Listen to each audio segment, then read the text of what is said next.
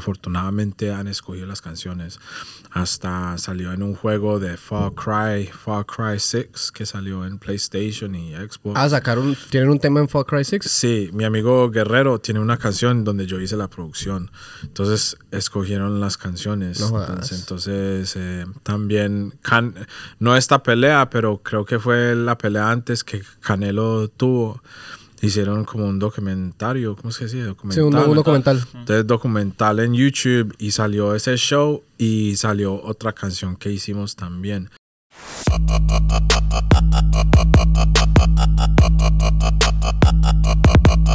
Ahora sí, mi muchacho, nos fuimos. Hola, ¿Ya? Listo. ¿Intro? ¿Yo o usted? Eh, ¿Usted? ¿Usted? Usted. Yo, ok. Muy buenas tardes. No, buenas tardes. no. Hola, ¿qué tal, gente? Bienvenidos al Experience, capítulo número 17. Así es, señores. No vamos a dar esta vuelta hasta que lleguemos al capítulo 1000, si es posible. En el día de hoy estamos acompañados por Neon. Hola, ¿qué tal? Gracias, Neon, por la intro. Y estamos acompañados por Ducus. Gracias. ¿Todo bien? Todo bien, todo bien. Hola, señor. ¿Qué tal? Todo bien, todo bien. Gracias por invitarme. No, no. Nada, un- A usted por venir. Un placer. Voy a hacer un cheers antes de empezar esta vuelta. a. Salud. Down it. Siempre lo que te decía, uno siente la cámara grabando y ya uno empieza como que... Sí, como uno se pone como... Sí, sí. Me pone todo tenso. Yo no sé por qué. Se pone tenso. No, está bien, está bien. La mesa se empieza a mover para allá.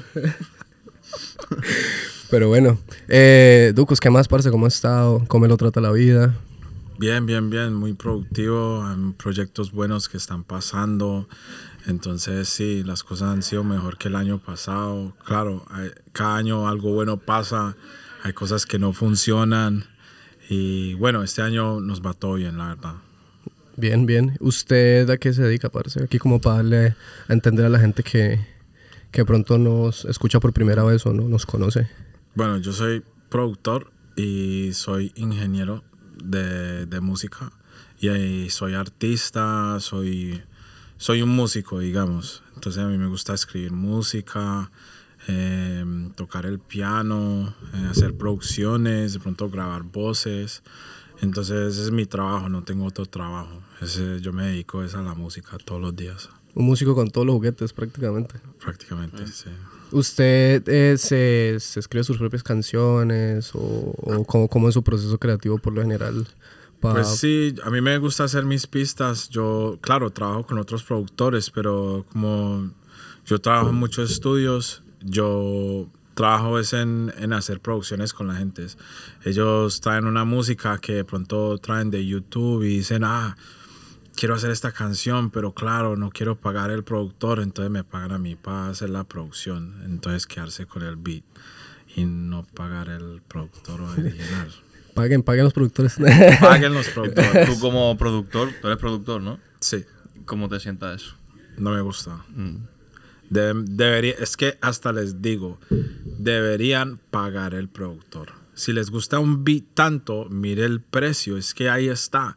Tienen un BeatStars o no sé, tienen un perfil ahí, van al website y va a decir 100 dólares y me van a pagar más a mí. Entonces, no sé, es como que no voy a decir que no, porque claro, es, es bueno tener trabajito también. Y a la misma vez, como que yo le puedo hacer unos cambios. De pronto hay una producción que uno escucha y uno dice, ¿sabe qué? No le metieron a los drums, a la batería como full. Entonces yo sé que si yo hago ese beat, lo puedo hacer un poquito más full, ¿sí me entienden? Entonces, de esa manera me gusta. Es como, como un reto, ¿sí o no? Uno dice, ah, bueno, necesitan esto el lunes, entonces me pongo a eso y a ver cómo sale ese beat. Bien. ¿Qué tipo de género hace de música o hace de todo? Yo trabajo... Guaracha, ¿cuál es? Pues yo usualmente trabajo en trap, em, hip hop. Entonces he trabajado con artistas de, de UK, de Londres. Em, yo he hecho álbumes con muchos artistas de acá como K-Trap, Stormzy, Gigs. Entonces con estas gentes yo he aprendido mucho de esa música, cómo es que ellos quieren esa música mezclada. Entonces yo aplico, he aplicado ese estilo de, de cómo, in- ¿cómo es que se dice? Cómo mezclar la música y traer ese sonido a la música de reggaetón, como al estilo latino, ¿sí o no? Entonces, Como una especie de influencia en el género. sí, sí. Sí. Pues es- es- se habla mucho de que hay un sonido muy específico de ciertos lugares, ¿no? Que, que el sonido de Medellín, que el sonido de Puerto Rico, que, que el trap latino tiene influencia del, del trap americano. Entonces me imagino Por que está haciendo Es como algo algo, así, similar como acá. Londres tiene un sonido, tiene una fama, eh, usted sabe que la música negra ahora es como, como el pop de Londres. Antes era Taylor Swift y Oasis y, y usted sabe, como los que hacían música indie, Lana del Rey, artistas así, que estaban en los charts subiendo, pero ahora usted ve Dave, Stormzy, eh, muchos raperos, Nines acaba de sacar un álbum que está en los charts ya la segunda semana, él está número dos en los charts, entonces hip hop, drill y esos artistas ya están a nivel pop, ¿sí me entiende? Donde los rockeros no están pegando como antes. Entonces, claro, ese sonido inglés me gusta como usar esa influencia para, em, para hacer las mezclas de la música latina que yo hago. Ya. Entonces, como combinar ese sonido hasta en las producciones. No solamente el sonido en general, pero los sonidos que, como los bajos que usan en amapiano, eh, lo- los drums que usan en trap, de los raperos. Entonces, yo pongo eso en, lo- en- en- el reggaetón que yo hago. Bien. Yo nunca había entendido qué era lo que influenciaba ciertos estilos musicales, pero ahora entendiendo un poco más del tema de la música, sí es verdad que lo que es el tema de drums, que, o que los drums del trap son diferentes a los drums que usan en el EDM o la combinación de ciertos sonidos, es una cosa muy chimba y es bacano, bacano poder traer las influencias de otros, de pronto otras Claro. culturas o otros lugares a, a lo que es lo latino. Mm, ¿Usted ha hecho música toda su vida? ¿Toda su vida se ha dedicado a hacer música o hacía algo antes? Pues que desde ser era los- chef, algo así, yo no sé. No, yo no sirvo para cocinar. Eh, pues yo empecé el piano porque mi papá es profesor de piano. Entonces a los tres años yo empecé a tocar piano. Y él era muy, muy estricto conmigo. Antes de ir a la escuela yo tenía que tocar piano. él me esperaba allá afuera de la escuela y para la casa tocar piano. Entonces a los nueve años ya yo ya tenía como una buena, como un buen entendimiento del piano, De la teoría de música. Entonces yo tocaba mucha música así clásica. A mí no me gustaba, era más un sueño de mi padre, pero claro, a la misma vez eso me ayudó a tener mucho entendimiento de la música en general ya a este estado, ¿sí me entiende? Entonces, desde los tres años, sí, eh, tocando el piano y yo iba a la iglesia mucho porque mis padres eran, como le digo, muy estrictos y, y iban a la iglesia, eran em, adventistas del séptimo día, iban todos los sábados a la iglesia y yo estaba cantando en el coro, cantaba los himnos y toda esa Sí, vuelta. Pero yo allá en esa iglesia, yo cantando esos himnos no me sentía como conectado con nada, ¿sí me entiendo? Alabando a Dios y como que Ya. Como que no sentía nada, ¿sí me entiende? Entonces yo, yo decía que esto no era para mí. Pero a la misma vez entendí mucho de música, como co- de las armonías, que esta persona está cantando esto y esta persona está cantando aquí arriba. Y claro, la gente que canta en las iglesias, claro, ellos cantan muy bien, entonces aprendí un montón ahí, ¿sí me entiende? Toda su infancia y adolescencia fue una influencia musical o fue una escuela musical para usted. Sí, porque mi mamá tocaba la guitarra, cantaba mucho en casa y claro, mi padre con el piano. Y mi padre antes de meterse mucho a la iglesia, él era como un artista famoso en Colombia, Ah, que tocaba a los 16, 17 años, hacía tours y todo con la guitarra, tenía Ah, un sí. grupo y entonces él siempre estaba en ese mundo, pero encontró la Biblia y se dedicó a eso. Entonces ya dejó ese mundo atrás. No jodas. Entonces, claro, es, es una familia muy musical, ¿se me entiende? Entonces, por eso hay un entendimiento de música. Qué chimba, ¿no? Que desde los tres años, weón. Ojalá yo pudiera tocar el piano.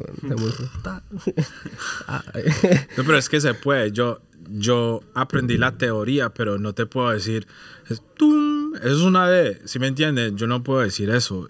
A la misma vez es como un feeling, ¿sí me entiendes? Como que ya sé el piano, ya sé cómo tocar ciertas cosas, pero a la misma vez no soy un como profesor, así un genio que va a tocar el piano con una pieza así de Beethoven. No, no, no. Eso es que yo lo entiendo y si, si yo escucho algo y veo la nota, yo digo, ah, este es este, este es C y esto va con esto y empiezo a tocar y como que ya las cosas son más fáciles para hacer, ¿sí o no? Entonces, eso ya es desde niño, tocándolo, tocándolo, ¿sí me entiendes? Las escalas, todos los días, uno ya, es como, como todas las cosas, usted va al gimnasio seis días a la semana, en tres años va a ver la diferencia, es que es imposible no ver la diferencia, entonces lo Claro. mismo con la música, si usted está en eso todos los días, va a haber una diferencia. Y se metió al género de reggaetón por yo aquí, yo aquí curioseando. De la religión al reggaetón Sí. es como súper... No sé si sea un, no sé si siempre es un equivalente que la gente que haya tenido como esa influencia de la iglesia al principio termine porque- siendo música urbana. También alguien nos dijo algo parecido en un podcast. Sí, ¿quién fue? Eh, No, no recuerdo ahora mismo. Vamos a mirar. ya. Todos los podcasts aquí, cuatro horas. No, pero es que, es que hay como una rebeldía que pasa cuando uno está en la iglesia, como que, ah, uno tiene que hacer esto de esta manera. Cuando lo fuerzan a uno, ¿no? Sí, como en la casa eran muy estrictos, como yo le digo, eh, nos dejan escuchar a Michael Jackson y cierta música, pero a la misma vez no le gustaban la, la música secular, se dice. Entonces, como que empezaron a tocar salsa y los rancheros y toda esa música y a mí me gustaba. Eh, y cuando fui a Colombia, yo iría al 2017, 2018. Yo salí, yo me quedé en Medellín. Yo fui para quedarme un mes y me quedé como tres meses porque me encantaba la vibra. eh, uno salía, la música, uno se montaba en un taxi, eso era salsa por todos lados, ¿me entiende? Como que me cogió esa vibra del pueblo. Entonces yo escuché mucha música, como que iba, iba a las discotecas y yo escuchaba reggaetón un montón, ¿sí me entiende? Y yo decía, cuando yo regresé a Londres, como que me dio esa cosa como para meterle a la música latina. ¿no? Yo hacía música antes en inglés, pero no me funcionaba, como que yo no soy un trapero, yo no he vendido droga o cosas así, no quiero decir que no lo he hecho o que sí lo he hecho, pero es que eso no es mi vida, ¿sí me entiendes? Estar en la calle y, y para mí lo que pega en ese mundo de trap y todas esas cosas es que usted está en eso, que usted sale de la cárcel y pega de uno, es que no ha sido fue, mi fue su estilo de vida. Digo, fue el estilo de vida de otras personas, más no el suyo, por decirlo así. Entonces cuando saqué una música en español, la primera canción que yo saqué se llamaba Talking Spanish. Y esa canción subió.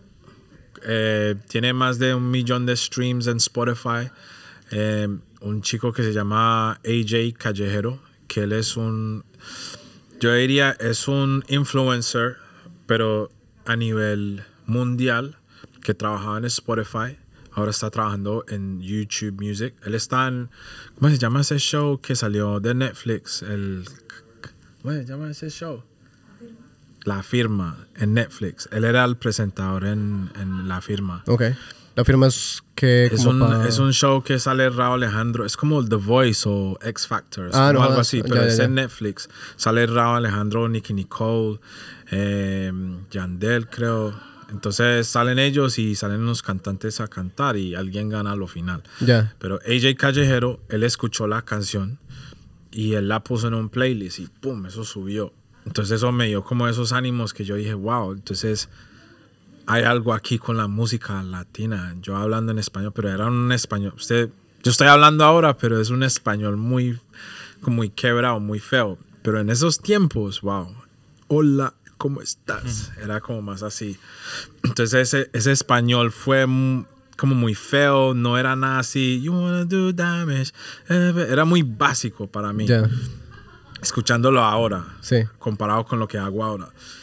Y sí, eso, eso tuvo su energía y yo dije, like, wow, aquí hay algo, ¿se me entiende? Entonces desde ahí yo dije, voy a hacer toda la música en español, que sea Latin trap o reggaetón. Voy a hacer la mayoría de la música en español y ya. Sí. Entonces, yeah. Ahí fue que empezó ya todo su, su trayecto musical metido en lo que es lo que hace 2018. 2018. Sí, ahí es cuando empecé la, la música así española. yeah. Pero bacano, ¿no? Que tengas un trayecto como musical tan variado, digo, por que empezaste desde los tres años a tocar piano, eh, la influencia familiar, luego que fuiste a Medellín, el tipo de música, um, chimba. Además que en Medellín, ahora, hoy por hoy, ponen bastante reggaetón. Vos vas a un taxi, parece solo reggaetón. Y parce, Claro. cualquiera. Medellín y no Medellín. Dime. Porque ahora en todo, en todo lado, tío. También. Claro. Bueno, sí, sí, ¿Sabes? es verdad. La, la música latina. Claro, es como que el reggaetón ya es como, es como la, la música nacional de todos los países ya. Sí. Aunque la música, ¿cómo es que los corridos ya están pegando mucho ahora? Eh, todos los artistas se quieren montar, pero no sé, como el reggaetón es muy pegado en todos lados. Si no están tocando reggaetón es porque usted quería ir a un bar de salsa. Ya. Que solamente toquen eso, ¿sí o no? Pero Ya, ya, ya. Va a haber hasta esa noche de salsa, van a tocar un reggaetón y todas las chicas. Eso es lo que va a pasar. Sí, sí. Entonces, sí, es que. Incluso en otros países también, ¿sabes? Aquí ponen reggaetón también, puros ingleses. Ya. Están ahí bailando reggaetón. En España, tío, ahora que fui hace poco, también es como que antes no se escuchaba tanto. O sea, se escuchaba reggaetón, pero no este- al nivel de ahora. En cualquier terraza que vayas a tomarte algo, lo que sea, Claro, reggaetón, reggaetón. claro. Es que yo me di cuenta que hasta allá con las primas y con un. la- digamos, está como con, con amigos, amigas.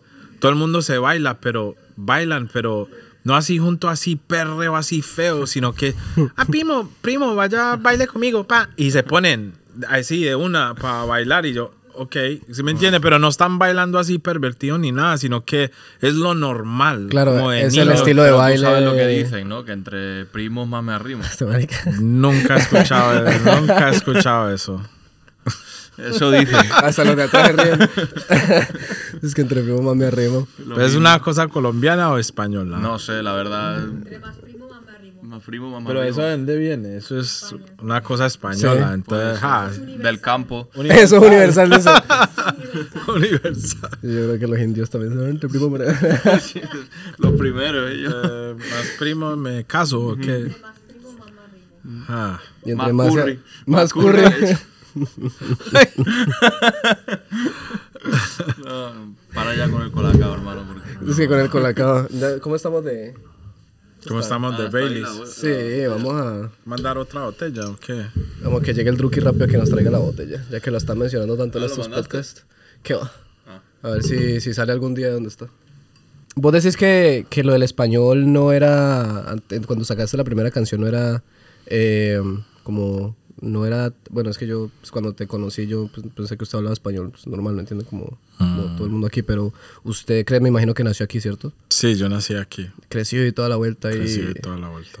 Sí, ¿cómo hizo la transición de, después de haber hablado tanto tiempo inglés, cómo hizo la transición ahí? A los 10 años, eh, mi mamá se divorció con mi padre y con mi papá y bueno, nos fuimos a vivir a Colombia. Nos quedamos allá unos 3, 4 años y mi mamá no quería estar en Londres ya más, entonces yo ten- tengo un hermano pequeño y nos fuimos a vivir a Colombia. Estábamos en Medellín, pero a la misma vez esa vida era como muy loca y mi mamá no le gustaba, como yo le digo, era muy espiritual, ella era muy de iglesia, hasta me metió en un bachillerato de una escuela así cristiana y todo, ¿sí me entiende? Y bueno, em, estábamos viviendo en Laureles, que no es una área muy mala, pero igualmente las cosas pasan en Colombia, ¿sí o no? Nos robaron un par de veces y sacaron pistolas, un montón de cosas y bueno, es una vida muy diferente Sí. y mi mamá no quería eso. Entonces de ahí nos fuimos a vivir en el Tolima, em, por Líbano, em, después estábamos en Ibagué, eh, estábamos en Cali, un montón de sitios. esos son sitios de Colombia. Sí. Líbano en Colombia. Sí, sí, sí, Hostia, sí. qué guapo. Sí, sí. Entonces estábamos en Medellín un rato y Mm. después en, en, en el Líbano y después en Ibagué. y después otra vez en Medellín. Pero mi padre, no, no, no, traiga a los hijos, traiga a los hijos. Y llegamos a un punto donde se nos olvidó el inglés de tanto hablar el español. Entonces cuando volvimos a Londres, tocaba como empezar otra vez, hey you, how's it going, bro? Entonces como ya toda esa vuelta otra vez y, y sí, nos adaptamos otra vez a lo inglés. Y sí, cuando tenía por ahí dos, tres años, también fuimos a, a Colombia unos cinco años para vivir, un- unos cinco años en Colombia, después volvimos, después un poquito más. ¿Cómo? ¿Con dos, con dos, tres años te quedaste cinco años? S- Algo así en Colombia, sí. Se fueron a vivir a Colombia un rato, pero no, les no les gustaba. Ahí fue cuando pasó lo de Medellín, eh, Ibagué. Eh, a los 10 años. Ah, son a los 10 años, ok, Sí, ok. 10 hasta los 13 años fue Vale, que vale, sí, ok. sí, sí. Ok, ok, ok. No me, no me cuadraban los. Por Sí. preguntándole al Druki chimbas. Pero qué, qué interesante, cabrón, poder adaptarse a los idiomas y cambios culturales, ¿no? Porque eso uf, no creas que afecta de alguna otra manera. Claro, fue- uno pequeño, tener, llegar a un punto de Colombia, luego llegar acá. Es que ¿No fue difícil, la verdad, porque, claro, como estábamos de aquí a allá, aquí a allá, como que uno, mi mamá nos metía, nos metió a diferentes escuelas. Entonces tocaba como que encontrar amigos nuevos. ¿Sí me entiende? Como que los chicos no querían ser amigo de uno, que ese es el gringo, ¿sí me entiende? Como que fue un poquito difícil, pero a la misma vez uno se tenía que adaptar, ¿sí o no? Entonces, sí, como que uno, uno tiene que aprender a adaptar. Eh, parce, entrando nomás un poquito en el tema de la música, porque pues usted es músico, ¿me entiende? Usted, es- usted es artista y toda la, todo, con todos los juguetes y toda la situación. Em, ¿Cuál ha sido como su...? Porque yo tengo entendido que usted pues tiene un trayecto muy grande dentro de, de lo que ha sido su carrera como tal. Mm, sé que tiene algo que ver con Netflix, pero no quiero decir la información que no es. No sé si puede compartir algo de lo que ha hecho con Netflix. No, yo- yo, hice unos temas y saqué un proyecto con una disquera. eh, y fue a través de mi amigo Guerrero, que Guerrero has- ha, sido parte de, de la industria musical aquí, uno de los primeros artistas que yo conocí de reggaetón aquí en Londres. Eh, una amiga me lo presentó y fuimos amigos de una, ¿sí me entiende? Hicimos unas dos canciones juntos, juntos y, y él conocía unas compañías que sacaban música y como que ellos escucharon una música y dijeron queremos filmar esos, esas canciones. Entonces les di esas canciones en el 2020, ya dos años de empezar a hacer música así en español. Y no pensé nada, ¿sí me entiende? Yo dije, ah, les di esas canciones y no escuché nada. Lo que pase. ¿Me entiende? Y en el 2022, el año pasado, eh, empezaron a sacar música en programas y cosas así. Entonces ahí es donde empezó la, la vuelta, ¿sí me entiende? Entonces, mm, un show que se llama Entre Vías, em, Too Hot to Handle. Esos, shows así que salen en Netflix, ya de vez en cuando sale las canciones en programas. Entonces, Cobra Kai, un show que es grande. Ah, acabo de escuchar su música, ¿sí me entiende? Entonces yo dije, like, wow. Entonces, como que ya empezaron a usar la música. Entonces uno no se da cuenta, uno saca canciones y uno piensa, ah, bueno, nada va a pasar y puede ser unos dos o tres años después que uno empieza a escuchar algo. Hasta el otro día salió, es que judíos dating o algo así, Jewish dating. Acabo de escuchar su canción, pa, pa, pa, yo soy un fan. Y yo, entonces, entonces sí, entonces sí, las canciones salen en Netflix porque saqué una música, eh, le mostré a esta compañía y ellos dijeron, "B- pues vamos a darle un chance a estas cinco canciones. Si la gente lo escoge, lo escogen, ¿sí me entienden? Entonces sí, afortunadamente han escogido las canciones. Hasta salió en un juego de Far Cry, Far Cry 6, que salió en PlayStation y Xbox. Ah, sacaron, tienen un tema en Far Cry 6. Sí, mi amigo Guerrero tiene una canción donde yo hice la producción. Entonces escogieron las canciones. No entonces entonces, eh, también, Can- no esta pelea, pero creo que fue la pelea antes que Canelo tuvo. Hicieron como un documentario, ¿cómo se dice? Sí, Documental. un, un documental. Entonces documental en YouTube y salió ese show y salió otra canción que hicimos también. Entonces como que sí están empezando a escoger la música em, con shows y cosas así. Ahora cuando me salen las regalías, yo veo, ah, este show, este show. Y yo, ¿qué? Es que, es que Real Wives of Bollywood. Y yo, ¿qué? ¿Qué? Entonces, claro, la música sí está saliendo en los shows Sí. porque tiene O sea, algo. ¿a ti te llega un mensaje en qué show sale tu música? Sí, Cada- le, le llega un WhatsApp Un WhatsApp. Un WhatsApp. de los No, fans. del fan. Del fan. Oye, se escuché tu tema en... Hoy salió en Bollywood. Em, no, es que cada cuatro, cuatro veces al año le sale como una, un statement, como en los bancos, pero le sale algo de las regalías. No soy muy conocedor del tema, pero ¿eso te llega por medio de Spotify o esto es de una Es- cuenta en la compañía? Es ¿O cómo como, es como decir que uno empieza a darse cuenta, es como en los Shazams. Entonces, como cualquier cosa, usted sale, usted tiene Instagram y le salen los likes y toda esa vuelta, cuántas personas le ha puesto like a su foto. Entonces, lo mismo, usted tiene un Spotify for Artists.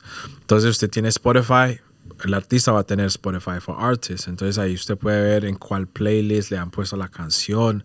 Y lo mismo con Apple Music, porque Apple son dueños de Shazam. Entonces uno se da cuenta, ah, vea, esta canción, 500 Shazam le han puesto a la canción. ¿Por qué será? Es porque de pronto alguien está viéndose la serie y tenían que ponerle Shazam a la canción porque les gustaron, ¿sí me entiende?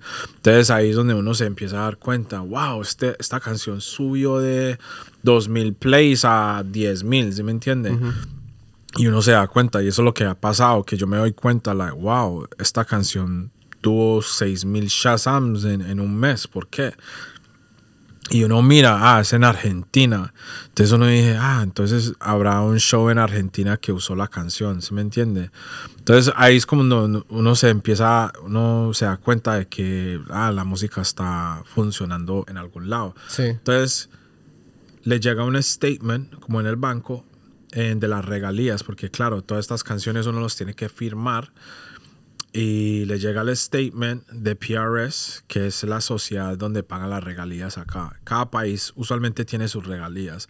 Como los Estados Unidos tienen ASCAP, eh, aquí es PRS en Londres y en España tienen uno, pero no, no me sé el nombre. Pero igualmente, eso le dan los pagos cada tres meses al año. Y ahí te muestran, en este programa lo usaron 10 segundos. En este programa, un minuto, dos segundos. ¿Me entiende? Entonces ahí es donde uno se da cuenta, ah, wow, lo usaron para esta película, que para esta serie. Y, ¿sí ¿Me entiende? Qué chimba, ¿no? Mm, Poder estar en ese nivel artístico. Te da un report de, Sí, sí, de dónde ha estado tu canción. ¿sabes? Como una secretaria personal. Oye, mira. No, pero lleva su tiempo, ¿sí me entiende? Como uno tiene que sacar la música, es como el punto que estoy haciendo, es que esa música se sacó en el 2020 y nada pasó, ¿sí me entiende? Yo saqué un video que se llamaba Nobody y ese video lo hice con todos los ánimos y wow, esto va a ser la mejor canción del mundo, ¿sí me entiende? Y salió y nada, ¿sí me entiende? Como que se recibió bien. Cuando llegó Bad Bunny en 2018 a hacer su show aquí en Londres, yo abrí ese show. Entonces yo hice la canción bien, pero tampoco nada resultó cra- nada crazy de, esa- de ese show. Pero, como le digo, ya dos, tres años después.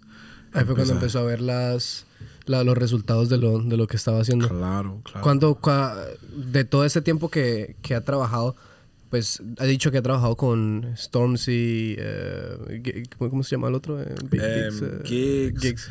He trabajado con Chief Keef, em, Lil Tracy, son artistas americanos. em, ¿Y qué tal esa experiencia de pronto ellos diciendo, "Oye, marica, un productor latino que nos traiga como una vibra diferente?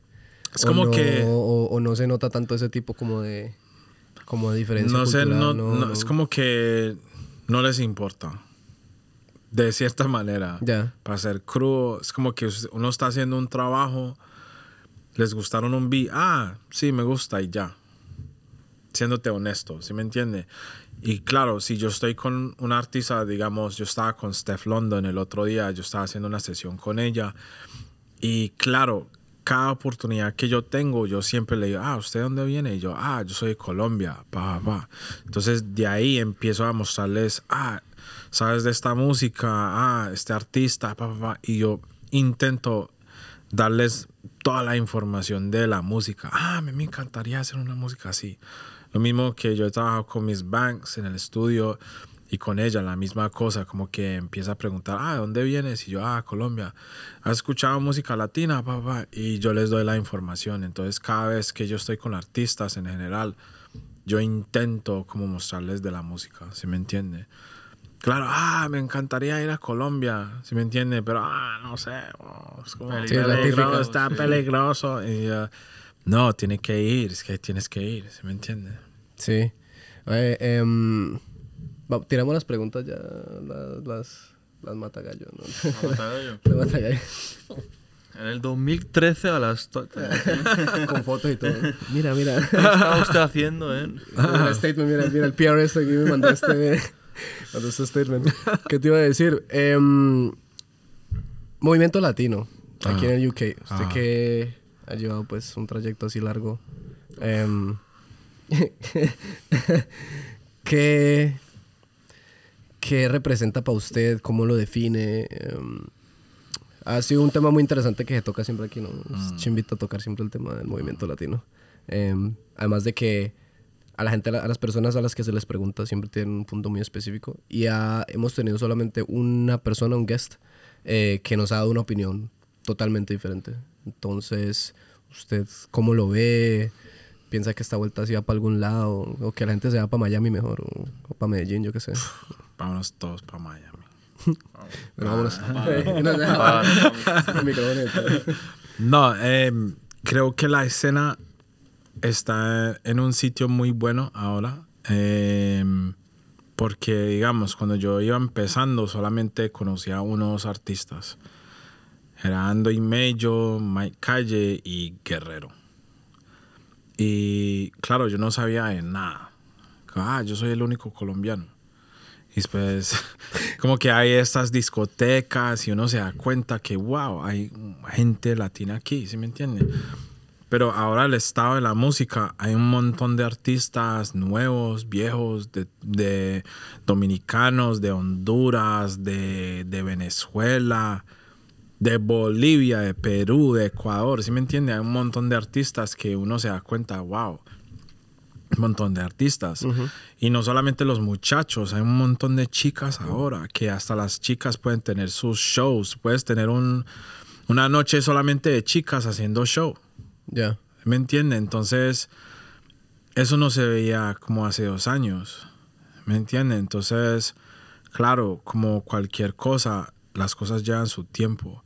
Entonces, el estado donde estamos es como que vamos, estamos en un punto donde las cosas van subiendo y me gusta ver cómo este artista está haciendo esto y esta persona está haciendo esto. Es como que me da muchos ánimos verlo. Esa, esa es, esa es la verdad, si le estoy siendo honesto. Sí. Entonces hay un montón de artistas, variedad de artistas que tienen diferentes estilos de voces. Como, como Osuna tiene su voz, como Anuel tiene su voz. Es como que estamos como con artistas ahora que tienen sus voces, donde uno puede distinguir, se dice. eh, Distinguir. distinguir la voz como de, ¿cómo es? White Wolf. A, digamos, Da Vinci. ¿Se me entiende? Tienen esos, esas voces distintos donde uno dice, ah, esta es esta persona, ¿se me entiende? Ahora tienes ese chico Smurden eh, y, y hay artistas que tienen un sonido como específico y Ya. eso no, no había eso antes, ¿se me entiende? Entonces, creo que está en un estado bien, la verdad. Claro, queremos subir mucho más y, y yo quiero apoyar el movimiento, eso es como yo me siento. Sí. ¿Tú piensas que el, el género latino aquí en UK o en Londres específicamente está a nivel profesional, digamos, como para pegarse a nivel mundial? Como por ejemplo Miami o, o Puerto Rico. o Colombia incluso. Es que acá la cultura no está a un nivel nacional. No, no se reconoce a nivel nacional. No está en la radio, digamos, hay gente negra aquí que los tienen en el BBC como presentadores, presentadoras y están en la radio, el Afrobeat.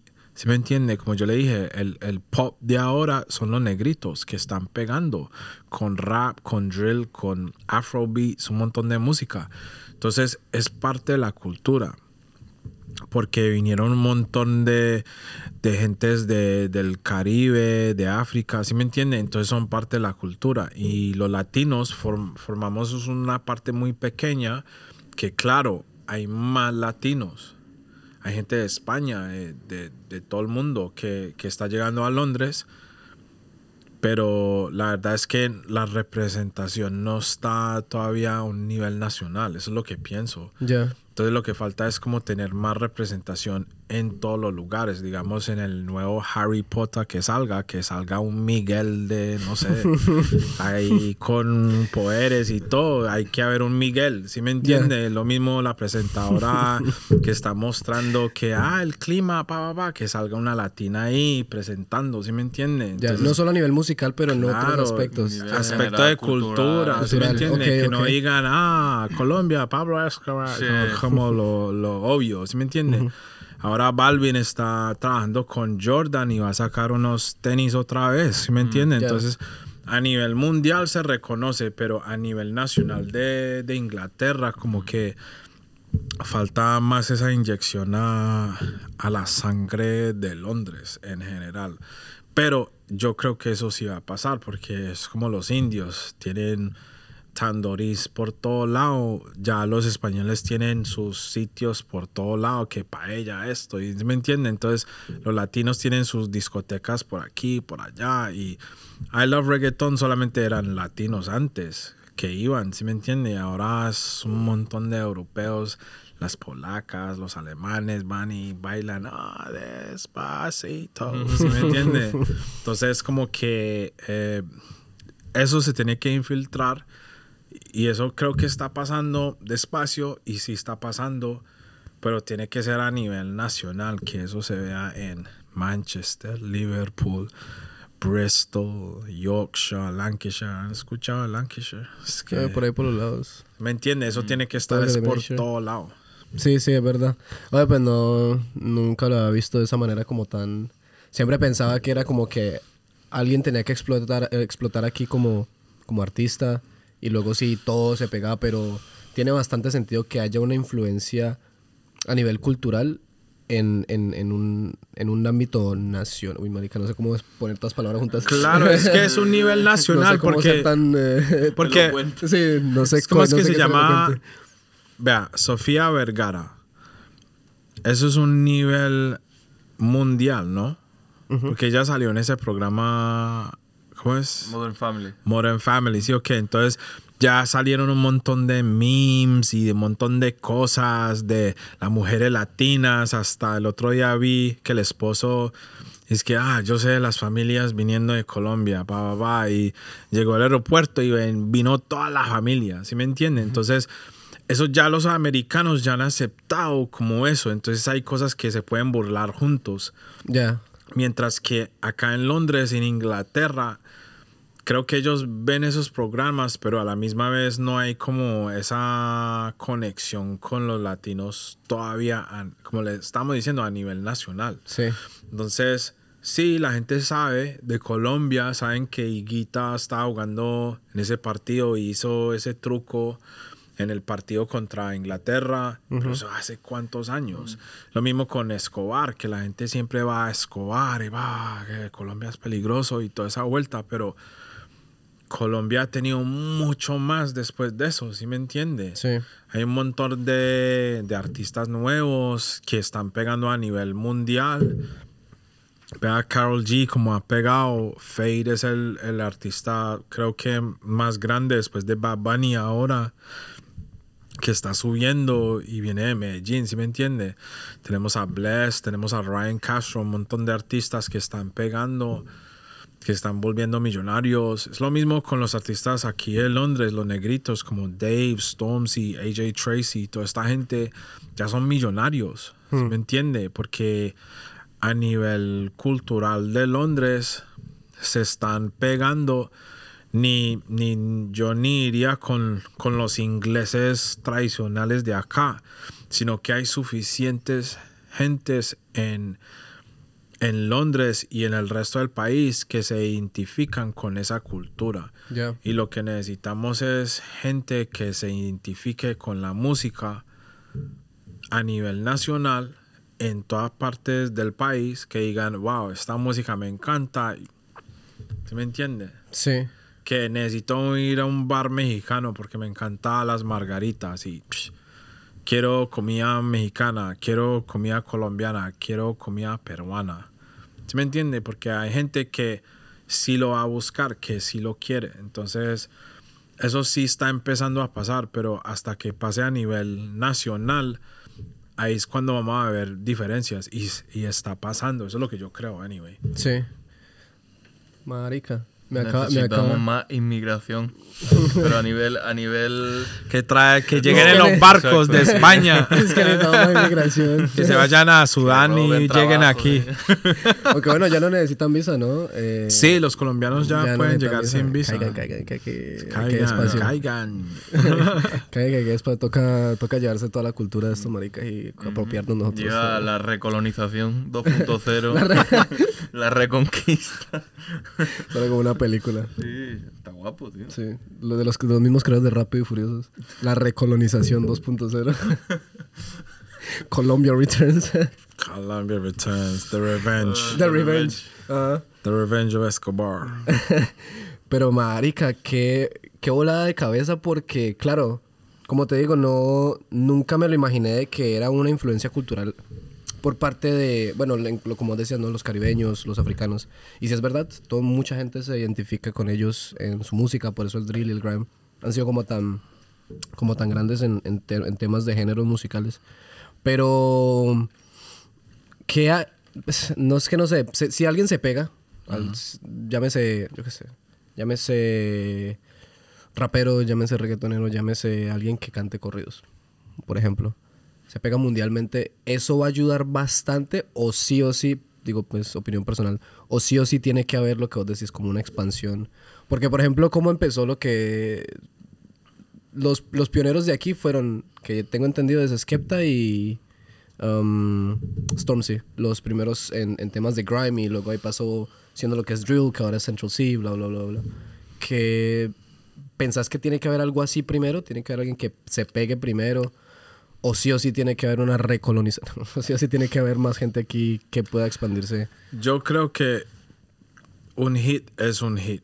¿Sí ¿Me entiende? Como Central C, él es de Londres, ¿sí o no? Pero él pegó a nivel mundial con, con muchas canciones que hasta los, los americanos lo estaban aceptando. ¿Sí me entiende? Y como que eso es lo que pasa algunas veces a nivel mundial, donde ven a alguien de Londres pegando a nivel mundial, ahí sí van a decir, ah, él es uno de nosotros. Ya. Entonces, para mí puede pasar de en muchas maneras. Yo creo que, que un artista sí o sí va a sacar una canción que va a pegar a nivel mundial.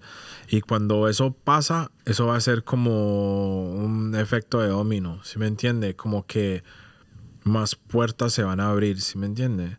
Porque así es como son las compañías, todo el mundo ya quiere encontrar el, el nuevo Central C, ¿sí me entiende? Como que quién es el, el que sigue, ¿sí me entiende? Entonces, eso es lo que va a pasar con lo latino, eso es lo que Sí. yo pienso. Eh, va a haber una canción, de pronto va a ser este chico o esta chica y va a sacar un tema que se, no sé, es parte de la cultura inglesa. Porque los ingleses, usted ve, si fuera solamente lo inglés, no sería Inglaterra. Porque como estamos di- diciendo, de comida, de música, es un montón de influencias. Usted sale a... Usted llega de cualquier país a Londres y ¿qué va a pasar? Usted va a escuchar un montón de idiomas. Usted va a salir a los centros comerciales, va a encontrar una comida de este sitio, de este sitio, de este sitio. Entonces, para mí eso es lo que va a pasar con la música. En algún punto va a salir una canción que uno dice, wow, esa canción fue. y lo van a aceptar a nivel mundial. Digamos, Balvin va a decir, wow, me encanta esta canción, o Kylie Jenner o Kim Kardashian lo va a poner en su historia, ah, me encanta esta canción, ah, es, es UK latino, y ya se fue. Ya. Entonces alguien va a poner más ojo en eso y algo más va a pasar, ¿sí me entiendes? Sí. Entonces, eso es lo que yo veo, anyway. De pronto puede pasar en dos años, tres años, o puede pasar mañana, pero de alguna manera va a pasar. Sí. ¿Se me entiende? Porque puede pasar. Claro. Claro, claro. Em, bueno, vos que has trabajado con todo este poco de gente eh, famosa, ¿es difícil o es, hoy por hoy, es difícil o es más fácil volverse famoso? Bueno, no, porque después Luigi me dice que, ¿quieres ser famoso o quieres ser eh, Exitoso. exitoso?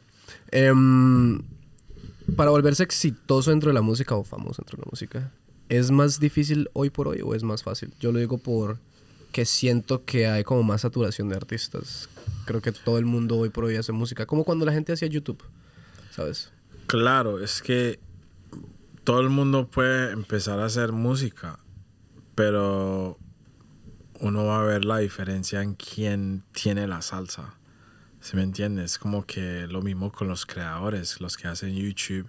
Si usted juega Call of Duty y usted quiere meterse a Twitch y empezar a jugar ese juego y la verdad es que si usted se monta a eso, usted tiene que saber jugar bien.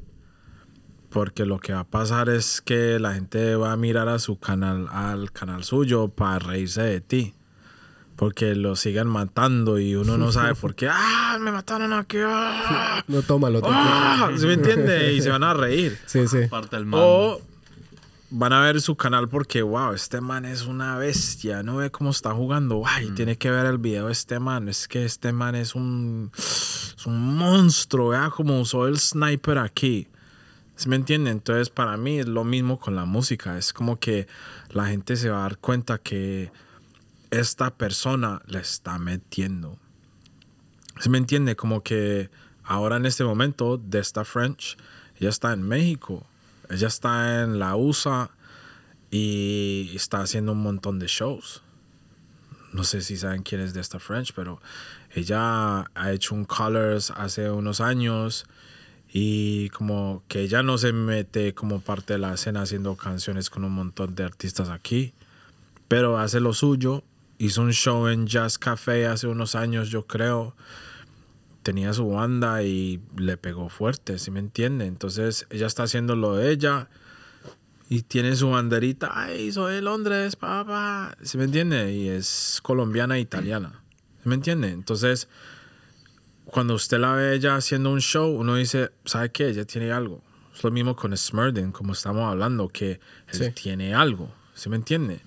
Como que él y yo nos metimos al estudio con Luigi y las cosas funcionaron sin, sin mucha cosa, ¿sí me entiende? Como que yo sé hacer la producción y yo tengo un buen entendimiento de melodías y cosas así y él también. Entonces cuando empezamos a hacer la canción, que sacamos una canción que se llama La NASA, que Luigi le hizo la producción conmigo, em, eso se hizo en unas horitas, dos sesiones máximo y ya, soltamos la canción y ya está tocando en las discotecas, los DJs los tiene y les gusta la canción, ¿sí me entiende? Y funciona porque fue algo natural, que si usted escucha la canción, uno dice, ¿sabe qué? Funciona.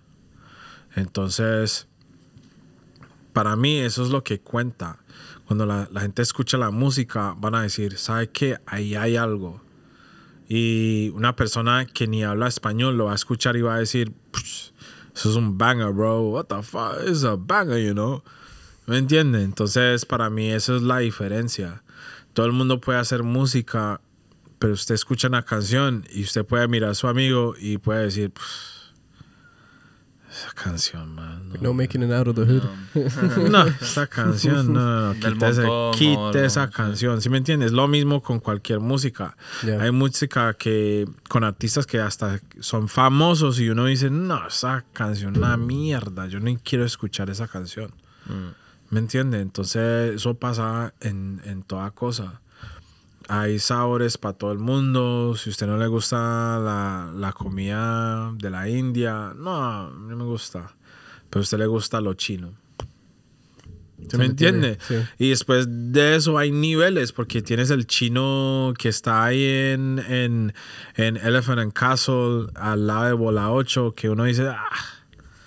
Pero después hay el chino, el japonés allá abajo, roca, y ah, esos prawns, esos, esas gambas son otra cosa. Ya. Entonces hay niveles, ¿sí me entienden? Entonces es, para mí es la misma cosa. Usted escucha una canción y dice, esa canción está pesa, ese bajo, ese beat, wow, ese flow, ah, lo que dijo ahí.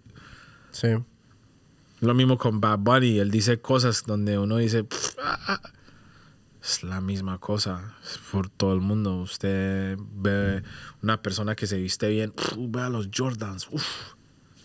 es la misma cosa para mí. Entonces, usted escucha la música, va a decir, "Pff, esta persona tiene la salsa, sí o sí. Entonces, para mí eso es como la cosa que, que identifica el nivel sin usted decir, este tiene este nivel, este tiene, es, es como algo que uno lo siente, como comer una comida que le guste o no, es la misma cosa. Claro. El Como artista el que llegue. ¿no? Sí, el, sí, sí, es como el quality. Sí, claro, es que es todo, ¿no? Mm. Porque también. Pero es que para mí siempre ha sido como la música es como quien llegue a conectar con la gente. Pero claro, para que llegue a conectar con la gente tiene que haber un nivel de calidad bueno, me imagino. Ah, nivel de letra, me imagino. Y, y ya por ende lo demás que se venga. um, una cantidad de varios factores que puedan llegar a ese. para que, pues, para que te puedan tener su ketchup. Claro. y si no sí, su- yo, yo lo, como que, como que mm, lo asimilo más como una foto, ¿sabes? Tú puedes ver una foto en Instagram a lo mejor que alguien ha hecho con un iPhone, que sí, eh, hace muy buenas fotos el iPhone, pero luego vas tú y haces una foto con una buena cámara, ¿sabes? Buen encuadre, buen lighting, buen editing, te va a llamar más la atención, ¿no? Claro, se ve la diferencia. Sí. Pero igual. No sé, porque Pero es que igual, es que igual hay que tener en cuenta que hay veces que las pinches fotos de iPhone Sí, traen muchos más likes, pero es porque, yo qué sé, la, porque el trayecto de la persona ha sido con fotos de iPhone y se volvió muy bueno el marica editando fotos de iPhone. Y ya, o pues. el ojo también se acostumbra a ver pura foto de iPhone y ya cuando ves algo así que es diferente, aunque sea mejor, dices, es diferente, no, no, Ya. no me gusta porque no estoy acostumbrado. ¿sabes? Claro, eso pasa en todos lados, yo creo. Entonces, sí, eso sí lo entiendo de esa manera. tener como la salsa, pues, eh, para que uno pueda, como, yo qué sé, conectar con el resto de gente o, que la gente le guste lo que uno hace. Es tremendo, tremendo todo este tema la música. Además de que creo que del de las personas que hemos tenido así en, en- el podcast, temas así como profesionalismo, me imagino pues que vos, bueno, sí, ¿no?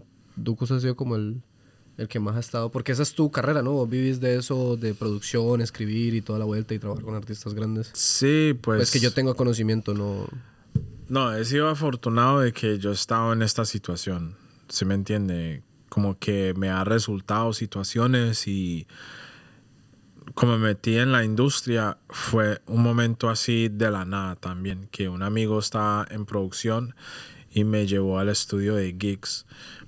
Y Gigs es un artista que es como una leyenda aquí a nivel de rap, como Skepta y Stormzy, ese nivel. Él fue un poquito antes, pero él es un artista con... Lo respetan mucho aquí. Hasta Drake lo montó en como dos canciones y esas canciones pegaron. Y después de eso, ese man psh, se volvió súper famoso. Ya es millonario, ¿sí me entiende? Entonces, él escuchó el trabajo que yo hice un día en el estudio y él dijo, ¿sabe qué? Me gusta cómo trabajas y quiero que me trabajes el álbum, como haciendo la mezcla y toda esa vuelta. Y desde ese momento, como que la gente se dieron cuenta quién hizo esta mezcla, quién hizo esta producción o quién le metió a esto. Entonces de ahí ya varias personas, compañías me empezaron a mandar emails para decir, ah, nos puede mezclar esta canción, ¿será que nos puede escuchar esta canción? ¿Nos puedes dar un consejo de cómo conseguir el sonido más grande?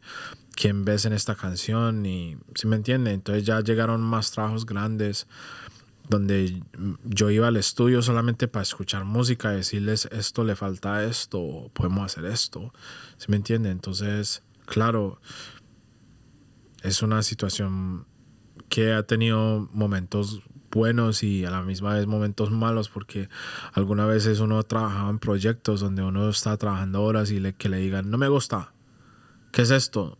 Ay, qué chimba. Voy a usar otra persona para hacer el trabajo. Ya. Y después otros trabajos donde, wow, me encanta, va, le vamos a dar 10 mil más. Mm. ¿Sí me entiende? Entonces, como que, O como que no te sale, o sea, haces un trabajo y no, es que no lo voy a sacar al final o lo que sea, ¿sabes? sí, puede pasar, siempre puede pasar. Como en todo, como en todo el campo, ¿no? Mm. Creo que no es tan específico de. Sí. Sí, eso puede pasar. De creative, ¿sabes? Sí, eso, eso puede pasar que uno dice, ah, quiero un arte para, para el arte de mi nueva portada de, de música que voy a sacar este año. Y, ah, bueno, esta es la idea. Y uno lo hace y uno piensa, ah, esto va a salir chimba, ¿sí me entiende? Y después se los muestra, y, no, no me gusta. Y usted se demoró 10 horas. Mientras que hay otros trabajos que usted hace pues, sin pensar, ah, me encanta. Ya. Entonces lo mismo con la música, es como que uno está en situaciones donde la gente le gusta la idea básica que uno hizo y uno a ellos les gustan esto. Sí. Y van con esa, ¿sí me entiende? Y yo lo hice en cinco minutos. O sea, Ya. ¿Cómo, ¿Cómo es que les van a gustar esto? Entonces, eso puede pasar, ¿sí me entiendes? Como que sí, he estado en situaciones donde me han resultado como oportunidades y, y he trabajado a un nivel bueno, pero eso es como mi regla de no, no sobrepensarlo y demorarme horas en algo. Es como que Como perfeccionarlo tanto, por decirlo así. no, yo voy con, con esa idea en pri- principal que me salga. ¿Se me entiende? Con lo que venga en ese momento. Es como esa primera impresión, no se, no se coge otra vez. ¿Se me entiende? Como que tienes que ir con lo que sientes en ese momento. Es como usted va a hablar con una chica o alguien así en el bar y usted sale con una bobada y como que lo sobrepensaste y como que te hiciste la idiota. Es como que ya la cagaste, ¿sí me entiende? Mientras que la persona dice algo así chistoso de la nada, es el que va a dejar la impresión, ¿sí me entiende? Porque le salió de la nada. Entonces, para mí la música es eso también, esa primera impresión, como, como no sobrepensar las cosas, como hacer las cosas de una manera lo que uno siente en ese primer momento, como uno escucha la pista y uno se ríe, ¡ah! y uno hace un flow todo raro, ese es el flow que tienes que usar. Entonces lo mismo con el arte, que usted escucha la canción y uno dice, eso es lo que yo puedo ver en la canción, o eso es lo que veo, eso, eso es lo que dibujé cuando escuché la canción. Cuando yo escucho la canción, ¿qué colores veo? Pues, veo esto, ¿sí me entiende? Ya. Usted escucha la canción, dice, ah, ¿sabe qué? En este video veo esto, pa, pa, pa, pa. Hágalo. ¿Sí me entiende? Entonces, para mí ese es como mi modo de trabajar en general. Hasta con las mezclas o si voy a trabajar con alguien, yo voy con el mood de la persona en el estudio. Ah, me siento así, va, me dejó la novia. Vamos a hacer un fucking ranchero aquí ya. ¿Me entiende? Sí.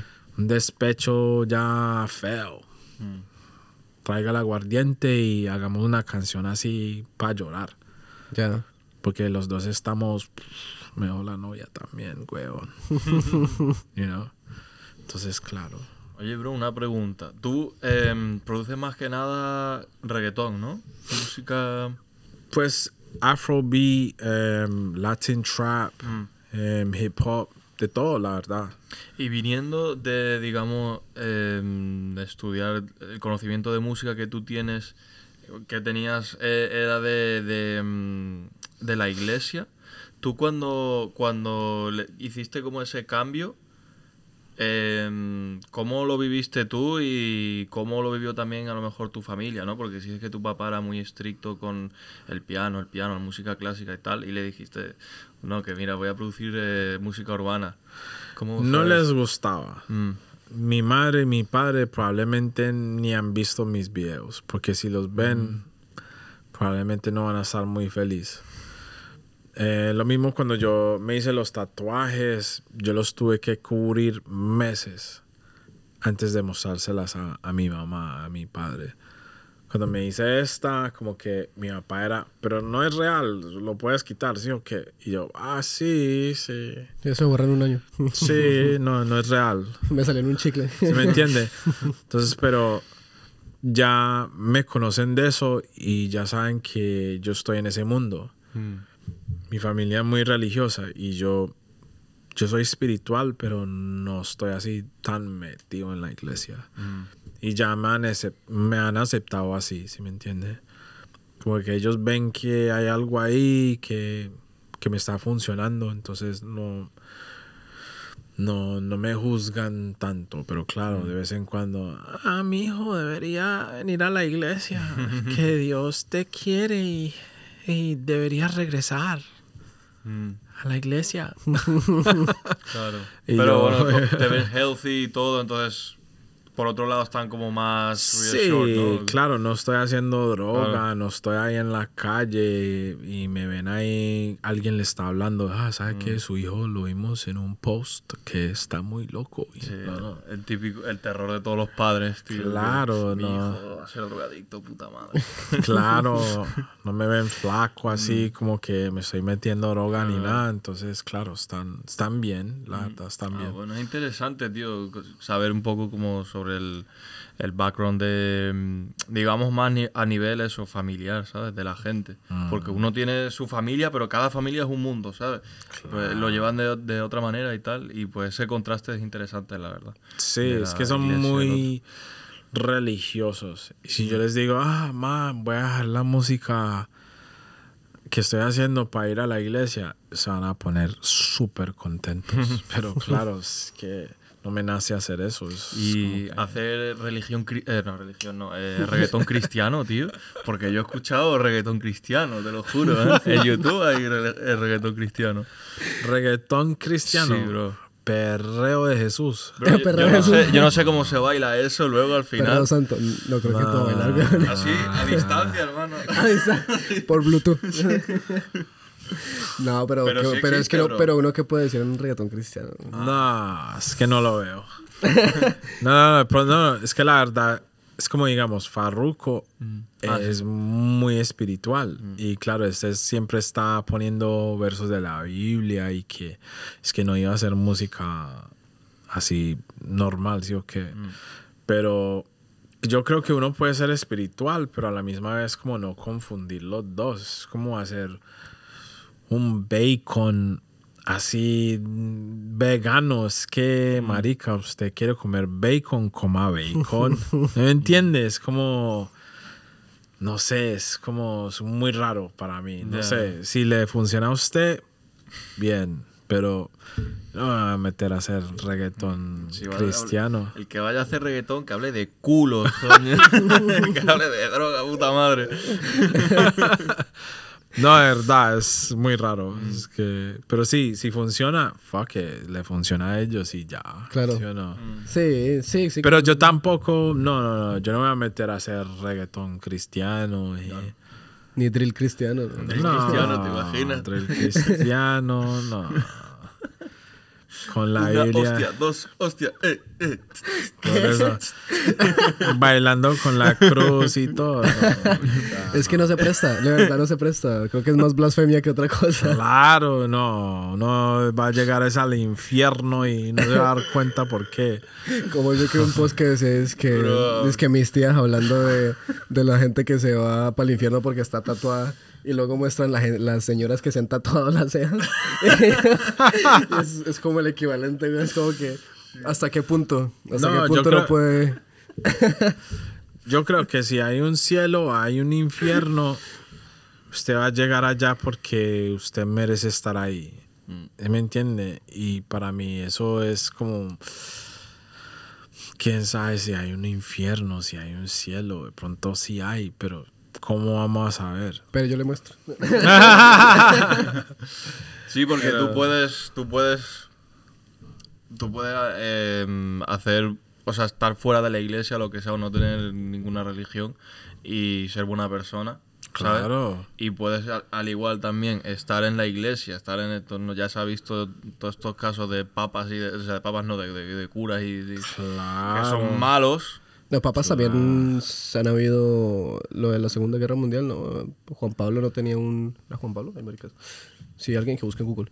Pero creo que era Juan Pablo que tenía ciertos links con, con temas de los nazis y toda la vuelta. Siempre han habido Claro, es que los católicos no de llegar a ser muy controversial y todo eso, pero claro, los católicos eran unos gonorreas en esos tiempos de atrás. Es Sí. que, imagínese, por los dioses y por la espi- espiritualidad que los vamos a meter al coliseo y poner los leones ahí a los cristianos y después los cristianos torturando a un montón de gente. Es que... Sí. La religión y la espiritualidad es una cosa muy loca, yo creo, pero yo creo que si usted es una buena persona, eso es lo que cuenta, ¿sí me entiende? Si la espiritualidad y tu fe en Dios te ayuda a ser una mejor persona, pues eso está bien, ¿sí o no? Eso está bien. La misma vez si usted dice que alaba a Satanás y toda esa vuelta, pues Sí, allá good, usted. good for you. Allá usted con su bacon vegano. Sí, claro. Si se quiere hacer eso y ya la vida bien, fuck it, es para Claro, usted. claro, claro, claro. Pero yo no voy para allá. Es que la religión la usaban también antes para manipular, ¿sabes? Era un control de masa. Claro. Ahora la gente es como que tiene otro tipo de ideología, pero eres, puedes seguir siendo bueno de corazón, ¿sabes? Sin, sin... No sé, antes era como no había internet, no había social media, era Estaban eso. todos aburridos. Era, era la, la ideología, ¿sabes? Lo que te... Claro. Claro. Entonces, ahora ya con el tiempo ha cambiado eso. Sí, sí, sí, sí, es verdad. Es verdad. Em, que si vos crees que si de pronto, yo que sé, de pronto la influencia que no tuviste en tu infancia, o de pronto si la influencia que tuviste en tu infancia hubiera sido un poco diferente, a- ¿aún así te hubiera gustado todo el tema de la música? ¿O vos crees que tuvo algo que ver que estabas como, obli- no obli- obligado, pero como que tenías cierto push a hacer algo en ese es- specific way y solamente porque tú dijiste, no, no, chimba, yo quiero llevar la contraria? ¿O Yo- esto fue más como de sentimiento, como... Yo creo que yo nací para hacer música de alguna manera. Si no me hubiera metido tanta a la iglesia, no sé, de pronto la música hubiera salido diferente, de pronto hubiera sido como el que dirigía el coro, o de pronto hubiera tocado piano y ni hubiera cantado o hecho una producción, ¿se me entiende? Hubiera tocado la música de Beethoven, de Mozart y toda esta gente y hubiera estado ahí con el suit y haciendo óperas y un montón de música así, pero no sé, yo creo que la música siempre me ha llamado la atención de alguna manera y me encanta la música en general, me, me encanta la música de película, de, las series, hasta cuando estoy jugando los videojuegos, la música en, en Zelda, Final Fantasy, cualquier cosa como que me atrae saber cómo, cómo pusieron eso junto, cómo me hace sentir. Y entonces, claro, uno escucha música en todos lados, ¿sí me entiende? Eh, hasta los tonos cuando uno se monta en un avión. Con cosas así, como que yo digo, ah, ¿cómo hicieron eso? ¿Quién le están pagando por eso? Porque ¿Cómo esas dos notas, Sí, ¿sabes? Sí, es eso. verdad. Entonces Mm. yo, yo siempre he pensado cosas así, siempre pienso las cosas de una manera muy, se me dice, como, ¿me entiende? Como una manera muy profunda. Pero a la misma vez tampoco así tan profundo donde, ah, como un nerd. Soy un nerd, pero tampoco un nerd. No, un nerd, nerd. Eres No un soy nerd. un nerd, Un nerd. nerd, pero tampoco te pegan en el colegio, ¿sabes? Claro, me pongo gafas, pero tampoco me las pongo eh, a toda hora. you know? Sí, Le- sí es, un, es como un geeky, ¿no? Se le diría eso, un geeky Sí, a alguien, una persona claro. que esté muy interesada en un tema. Eh, y pues en este caso la música. Oye, pero sí, yo nunca, nunca me había fijado lo, del- lo de los tonos de los aviones. ¿Y ¿Eso le pagan a la gente? ¿O, O ¿Sí le pagan a alguien? supermercado, por ejemplo, ¿no? Del sí. supermercado. O de los Cuando van a hablar. Yo sé el de los ascensores, pero... Claro, eso también, le ¿no? pagan regalías para todas las cosas. Claro, eso pagan regalías para todo. ¿El que inventó lo del avión? Claro, cosas así, como... No, pues que es un ¿Te sonido. imaginas, tío? No, usted sabe- En, en tu vida haces eso, tin, tum, y ya te haces rico para toda tu vida. ¿sabes? Si está bien conectado. No, a, a ese man le están pagando regalías. O si no está vivo, a los hijos le están pagando regalías. Porque hay un, una compañía que se llama PC World.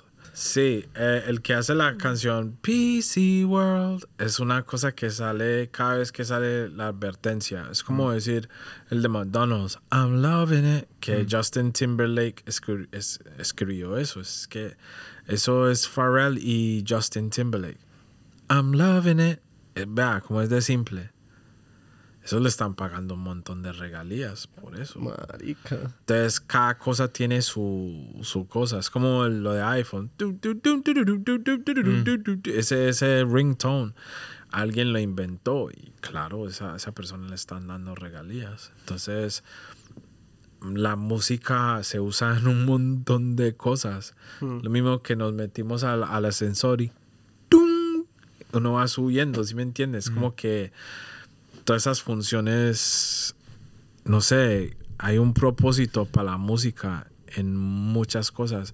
Hasta están usando las cámaras. Es como todos esos soniditos, ¿me entiendes? Entonces eso me atrae también, saber cómo es, cómo lo hicieron. Es una cosa de nerd, pero... Mm.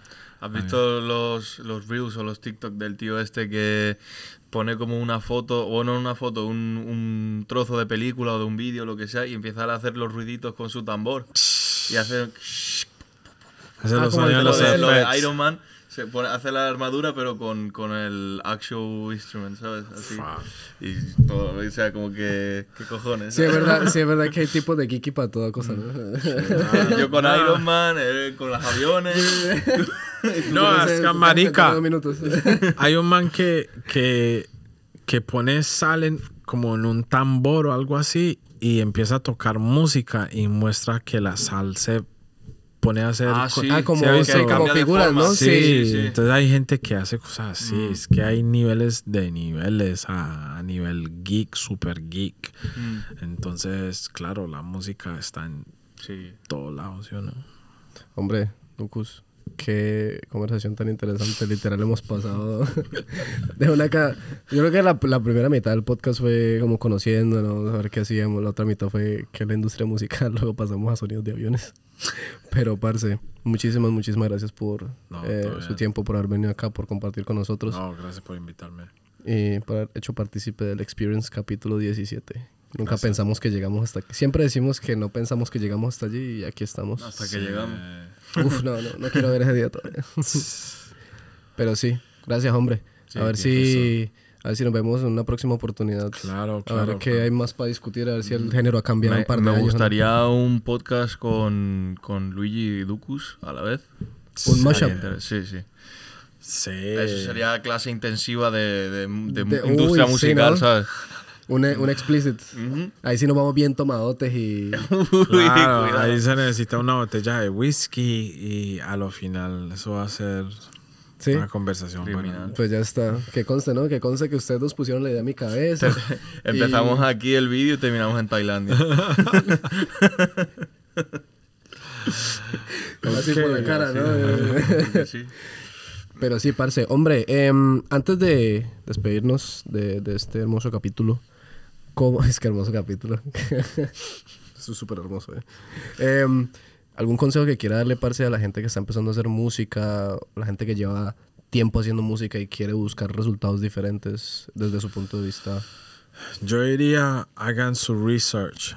Em, tienen mucha cosa en YouTube para ver cómo hacer el proceso de que su música salga bien, ¿sí me entiende? Ya tienes un montón de referencias allá en Spotify, en YouTube, para saber qué es lo que suena en las discotecas o lo que usted mismo escucha en Spotify. Es que tiene las referencias ahí en todo lugar, ¿sí me entiendes? Es como decir, ah, voy a empezar a hacer, eh, voy a empezar a hacer camisetas. ¿Me entiende? Como mire las camisetas que a usted le gusta hacer. Como las que usted se gusta poner, digamos. Y uno dice, ¿sabe qué? Me gusta esta tela. me gusta cómo han hecho esto y la calidad es cierta calidad, ¿sí me entiende? Entonces ahí uno va aprendiendo, ah, si yo me quiero meter a esto, debería quedar a este nivel. Y no estoy diciendo que lo que usted haga tiene que quedar como Bad Bunny. Estoy diciendo de que hay suficiente alrededor que uno puede mirar, que uno puede estudiar para sacar cosas buenas. ¿Me entiende? Si usted quiere dibujar, usted no va a hacer algo, algo que va a hacer su hija o... El su- sol en la esquina. ¿Sí me entiende? Como cositas así que uno diga, wow, usted le falta tiempo, se tiene que meter a la universidad. Es como que hay suficiente afuera para que usted se dé cuenta de que se puede hacer mucho con lo que hay. Y hay suficientes cosas, como que hay Logic, hay Ableton y hasta GarageBand la gente está usando. Entonces, Fruity Loops y FL y un montón de gente está produciendo música y hay tantos productores que usted va en YouTube y pone Fade Type Beat, pone Jay-Z Type Beat, Stormzy Type Beat y va a encontrar un montón de música. Y no estoy diciendo que las cosas están saturadas, pero hay suficiente en el mundo para que todo el mundo tenga su espacio, para que todo el mundo tenga su identidad. Cada de nosotros, aunque tengamos gemelos, somos diferentes. Entonces todo el mundo puede tener su espacio en el género, o todo el mundo puede dejar su huella, ¿se me entiende? Sí. Entonces, lo único es, como le dije antes, como meterse al gimnasio seis días, seis días a la semana. En dos, tres años, si usted sigue con ese régimen, ese régimen, va a haber resultados. Es que es imposible no verlas. ¿O será que usted está comen- comiendo hamburguesas cada vez que termina cada entrenamiento? Tiene que ver resultados. ¿Sí ¿Me entiende? Entonces lo mismo con, con lo que uno hace. Métese al estudio o hasta póngase los audífonos y empiece en Logic, empiece en Fruity Loops, Ableton y pégale, pégale, pégale. Estás estudiando después del- de los estudios, estás trabajando después de que estés cansado, cansada.